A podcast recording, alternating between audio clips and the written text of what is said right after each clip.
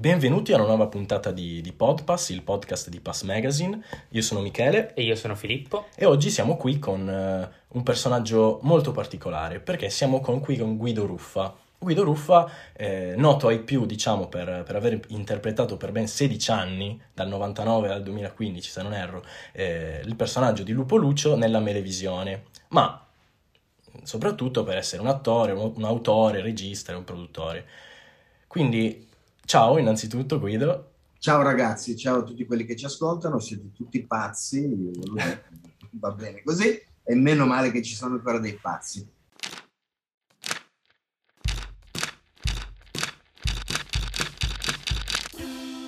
Podpass, il podcast di Pass. allora, eh, Guido, quindi ti ringraziamo per aver, per aver, accettato il nostro invito innanzitutto. E, ehm, e partiamo con una domanda proprio a bruciapelo. Sì. Come vivi il fatto che la maggioranza delle persone ti ricordi per il tuo personaggio, quindi Lupo Lucio?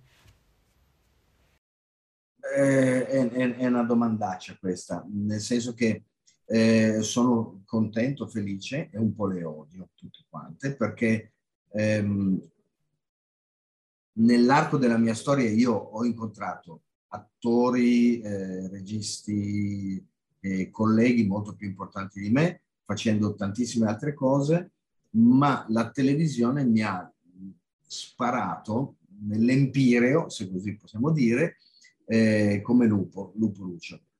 E di questo io sono felicissimo, non, non posso dire altro. Eh, ma contemporaneamente sono molto come dire, stupito perché la televisione riesce a fare grandi casini, cioè può, può combinare dei disastri inenarrabili e, e, quando noi abbiamo iniziato a fare la televisione non immaginavamo che sarebbe successo tutto questo. Ecco. Non so che altro dire in questo momento perché vedendo voi mi immagino voi da piccoli che guardavate me, già abbastanza grande, perché voi dite, io siamo cresciuti con te, bravi, io sono invecchiato con voi, però è, ehm, questa è la vita e questo è il bello, è questo che doveva succedere, ne sono estremamente felice, sono felice.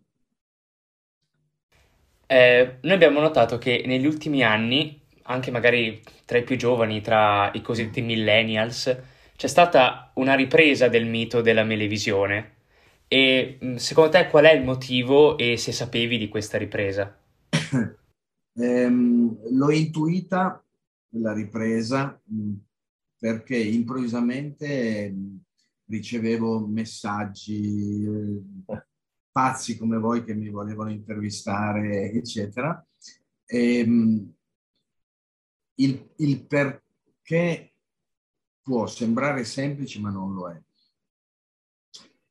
Perché Melevisione, quando nacque nel 99, a fine del 99, era una, una trasmissione che diceva noi raccontiamo delle fiabe ai bambini perché i genitori, i nonni non lo fanno più e quindi lo facciamo noi.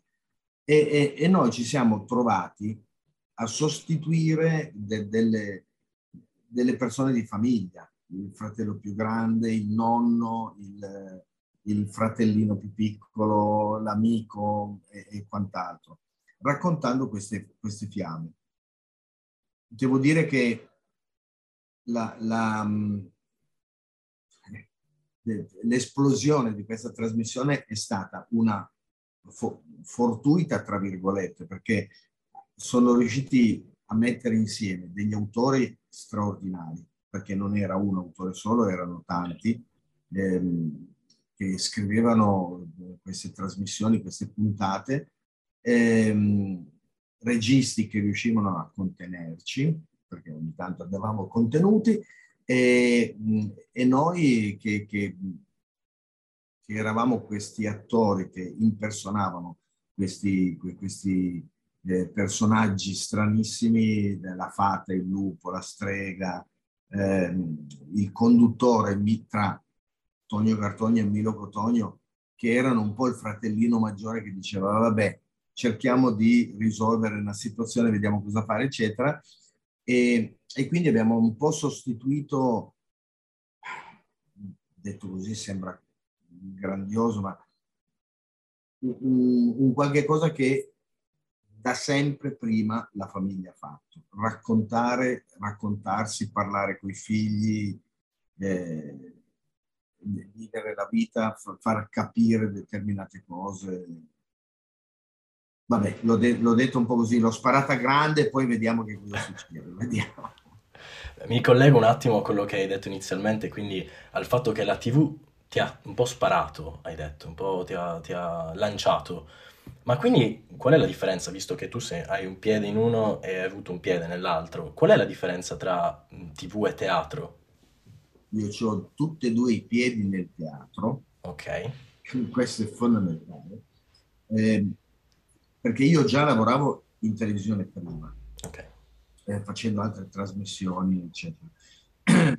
Però l- l- diciamo che la mia passione è, è, il teatro. Cioè se uno mi chiedesse cosa vuoi fare, eh, televisione, cinema o teatro, ma non esiste il teatro. Il teatro perché c'hai il rapporto, sei uno a uno, cioè uno a, spero ben più di uno, tutti quelli che, che verranno poi con tutto quello che sta succedendo adesso. Certo. Eh, per cui tu senti l'energia che la gente eh, ti rimanda. Quindi tu sai cosa devi fare, come devi farlo, eh, puoi sbagliare senza che la gente se ne accorga e correggerti ehm, se devi correggerti.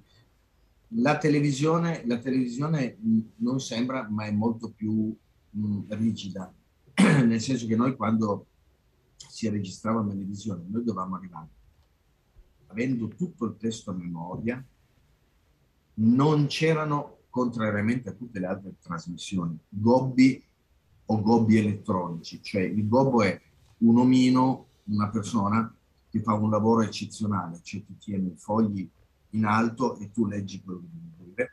Il gobbo elettronico, tu guardi in camera e vedi scorrere le parole, cioè tu vedi scorrere le parole e la gente ti vede che guarda in camera.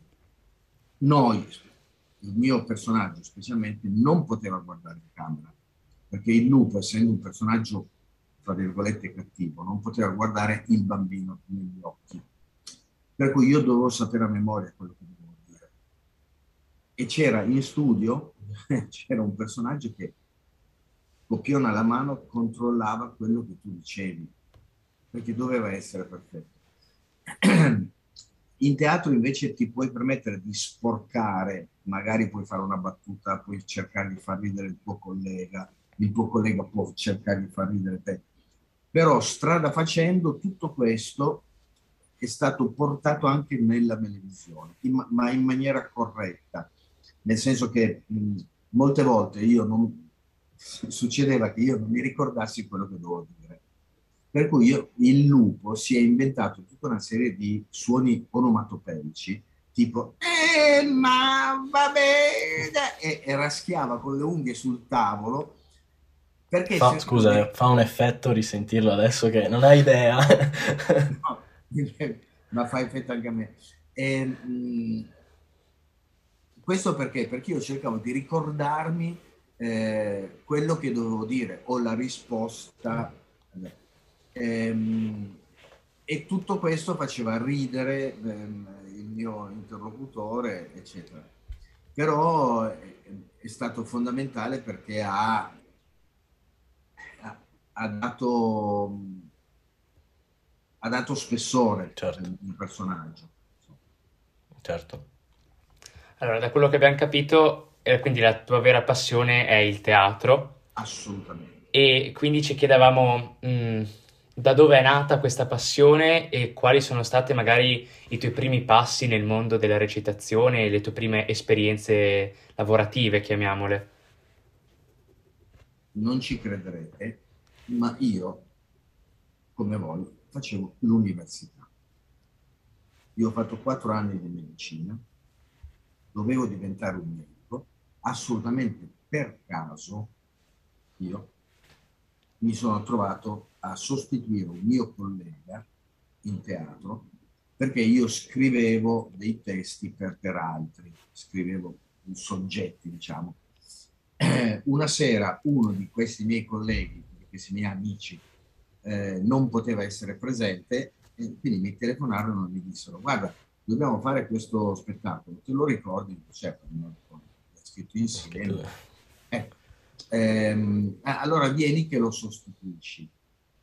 Ah, va bene, anche perché arrivavo da un momento in cui avevo bisogno di divertirmi ehm, e, e, quella sera lì io feci lo spettacolo.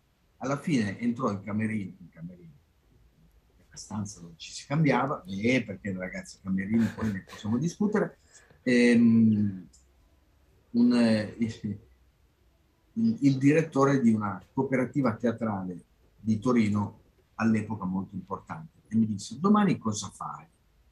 Guarda, niente, studiare, provare all'università. Se ti spiace passare in ufficio perché così discutiamo un attimo, volevo parlarti. Io ho iniziato così, assolutamente per caso, in anni, tra l'altro ragazzi, voi nemmeno eravate nelle intenzioni dei vostri genitori, ehm, e, e, e l'ho fatto assolutamente per caso.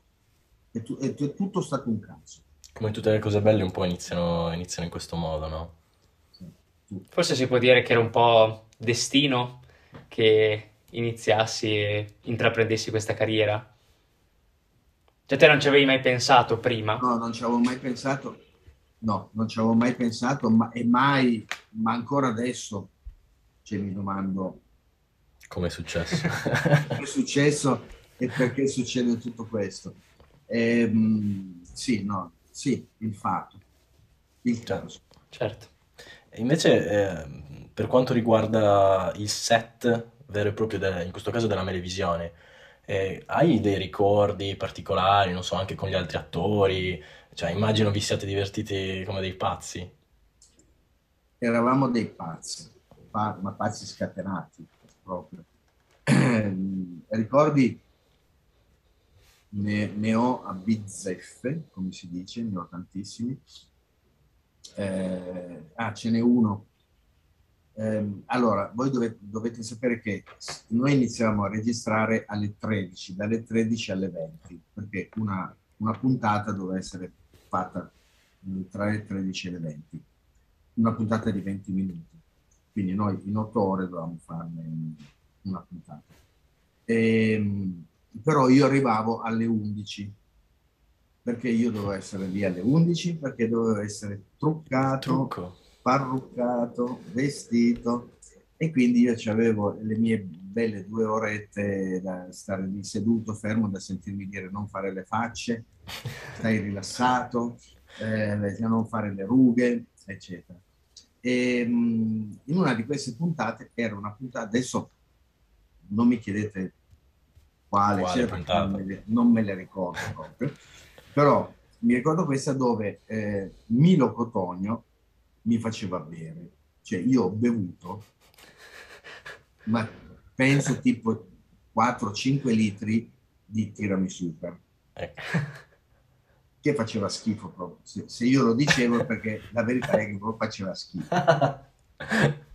Ma a un certo punto io ho visto arrivare in studio eh, tecnici, il, il, direttore, il direttore di studio era lì che rideva, eccetera, tutti qua, tutti davanti e tutti che si sono puntati su di me e ri, ridendo.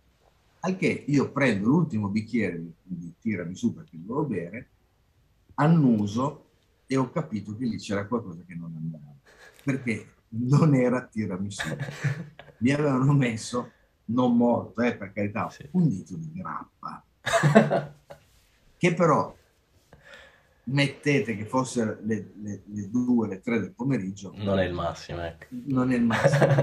Io ho solo fatto questo gesto, ho detto salute, eh, ma ho fatto salute a tutto il gruppo che era davanti, che erano circa una cinquantina di persone, ah, che ridevano senza farsi sentire. Io ho bevuto poi hanno dato lo stop e mi è arrivato un vassoio di, di croissant freschi che tampona lo stomaco. Esatto. Volevamo vedere se ce la facevi.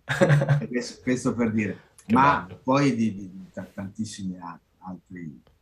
Con, Aneddoti. con ma- chiunque, adesso questo era con Milo, ma sia con la Fata, con, con eh, Danilo, Antonio Cartoni, con tutti. con Certo. Allora, come avevo detto prima, eh, come abbiamo detto prima, eh, la Melevisione ha segnato comunque una rigenerazione. E quindi noi ci chiedevamo, secondo te, qual è stato il messaggio che è arrivato a questa generazione? C'è stato una sorta di effetto pedagogico, lo possiamo chiamare, e soprattutto se nel corso di questi 16 anni della Melevisione voi ve ne rendevate conto di ciò che arrivava a casa. Guarda, io te lo dico, su, almeno io parlo per me, che sono di coccio, Certo. ignorante, ma proprio no. Io, come vi ho detto prima fuori onda, io tuttora non mi rendo conto di quello che noi abbiamo fatto. Ne sono felice perché io continuo a incontrare gente come voi che, che è impegnata. Adesso ruberò il, eh, una, una parola che avete alle vostre spalle, che è impegnata, che è libera, mh, che si pone i problemi, si pone i problemi e, e si pone come risolverli.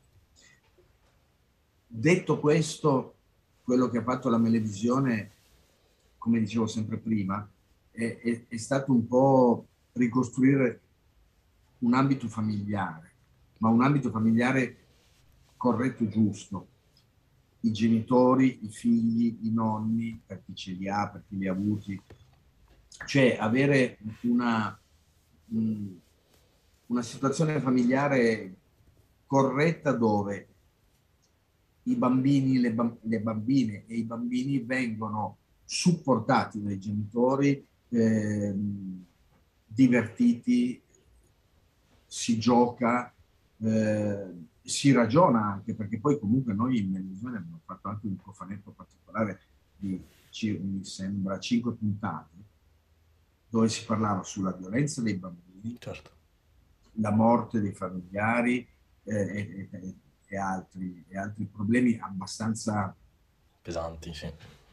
forti. Poi ripeto, gli autori, gli autori che scrivevano e che scrivono tuttora per altre trasmissioni o, o poesie o libri, sono degli autori eccezionali, lo sono stato, stati e lo sono tuttora. Ehm, però nel momento in cui noi lavoravamo per chiudere il cerchio, eravamo così divertiti noi nel farlo che noi non ci siamo resi conto di quello che stavamo combinando, ma ehm, nello stesso momento eravamo così divertiti che la cosa divertiva, era bella. Bella, è la, è la parola giusta, penso. Eh, adesso forse una domanda scomoda, no, no, spero di no. Eh, spesso gli autori, gli attori che interpretano dei personaggi così iconici hanno un po' un rapporto di amore e odio con, eh, con quest'ultimo. È Assolutamente. il tuo caso? Lo odio, Lo odi. lo odio, lo odio. E l'unica persona che odia Lupo Lucio è No, Lupo Lucio. no, lo, lo odio, lo odio perché non lo sopporto perché è pi- più forte di me, Ah, perché il lupo è più forte di me. C'è, indubbiamente nel lupo c'è una buona parte mia e, e, e il lupo è buona parte mia, cioè ci siamo scambiati. Ma lo odio perché lo ritengo più forte di me, ma solo per questo. So- e sono contento perché, per lui eh, che sia più forte, perché qualsiasi cosa succeda, comunque una persona forte resta. Certo. questo certo. mondo. Gli altri si divertono. Parlando invece della tua grande carriera in generale, tralasciando la Melevisione, mh, il lavoro di cui te vai più fiero, che magari ti è anche piaciuto di più svolgere? Ce ne sono, è una, è una domandaccia questa, perché No, sai perché? perché se uno si mette a pensare tutti i lavori che hai fatto, Certo. che ti dovrebbero essere...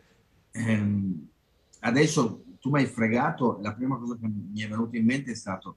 ehm, si intitolava Crociera Vianello, eh, eh, che era una crociera vera e propria di due settimane su una nave, Ok. è stata incredibile, con Raimondo e, e Mondaini.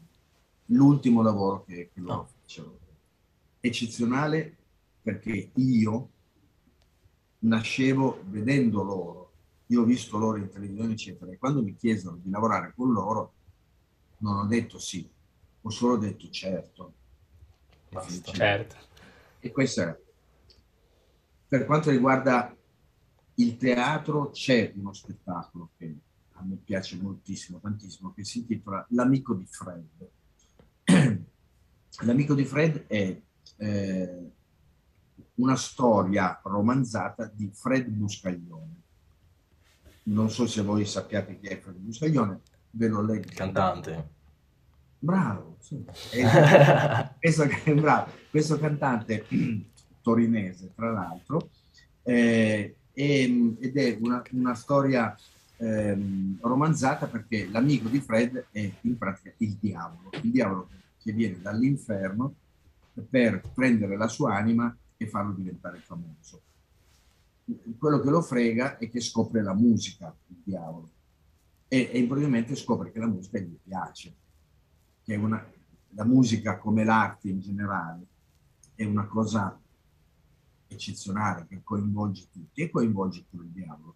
Per cui coinvolgendolo, eh, lui a un certo punto va contro il suo, il suo volere, cioè a un certo punto Fred Buscaglione dice adesso basta, ho firmato, ti, ho venduto l'anima, facciamola finita, e, e il diavolo dice no, no, no, ma cosa, cosa dici? Sei famoso, continuiamo, andiamo avanti, eccetera e mh, non, non vi dico come va a finire, perché è scritto da Palladino, che è uno scrittore romano bravissimo, scritto molto bene, con un colpo di coda finale eccezionale. E, mh, e questo, questo mi piace perché l'inizio dello spettacolo, è, nell'inizio dello spettacolo io sono, se posso dirlo, cattivissimo. Volevo dire un'altra parola che non ho detto, no, cattivissimo, e poi man mano c'è proprio un, un cambiamento, un- uno scioglimento di questa persona e- ed è bello, molto bello.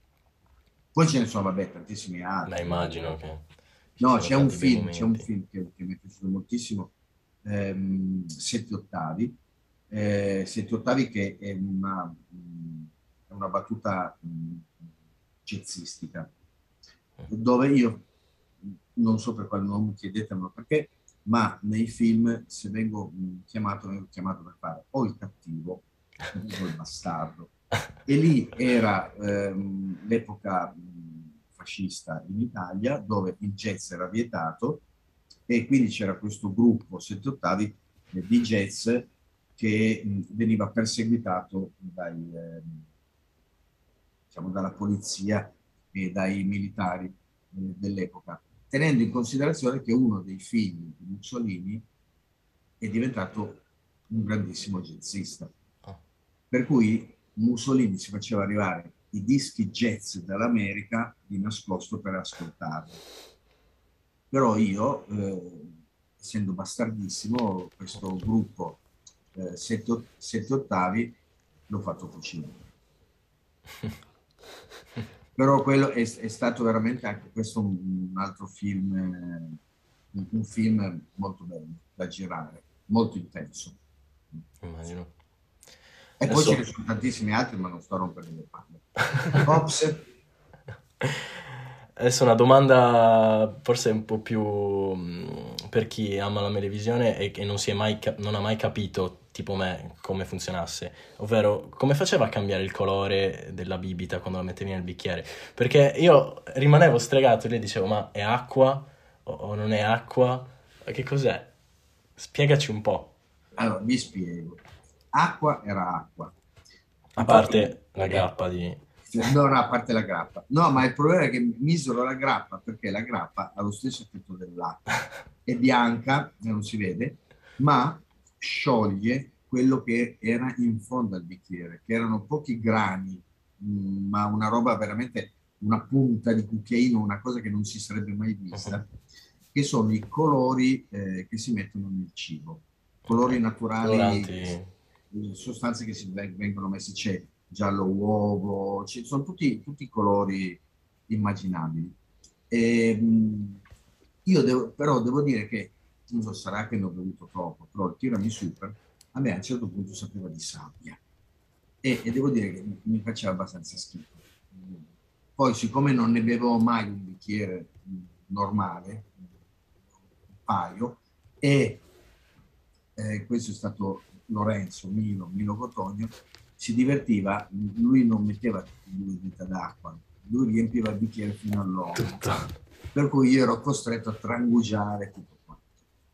E per questo cambiavano i colori. C'erano coloranti, C'erano i coloranti nat- ecco. naturali, quelli che vengono messi nel cibo. Prima di chiudere ti facciamo un'ultimissima domanda, che è forse un po' più di attualità, anche un po' più critica, diciamo. Mm, negli ultimi anni, come tutti sappiamo, siamo, eh, abbiamo vissuto la pandemia e così. Te, essendo un attore, regista di teatro, mh, mm, ti volevo chiedere come hai vissuto questo periodo con i teatri chiusi, con il pubblico che un mm, certo periodo c'è, poi non c'è più. Volevo chiederti questo. Male, l'ho vissuta malissimo. Allora, nel 2019 eh, no, quando è iniziato? 20? 20 sì, marzo. Inizio 2020. Inizio 20. Ehm, io già da tre anni ero a Milano in un teatro in Piazza San Babila, un teatro centrale importantissimo, teatro nuovo di Milano. Io facevo le mie stagioni, cioè quindi facevo estate, inverno, primavera, io ero lì a lavorare con spettacoli con un regista, carissimo amico, Claudio Insegno, facciamo degli spettacoli dove ci si divertiva tantissimo, eccetera. Eh, finiamo il, l'inizio del, del, mese di gennaio del 2020 con ehm, uno spettacolo nuovo, ehm, Il Vizietto.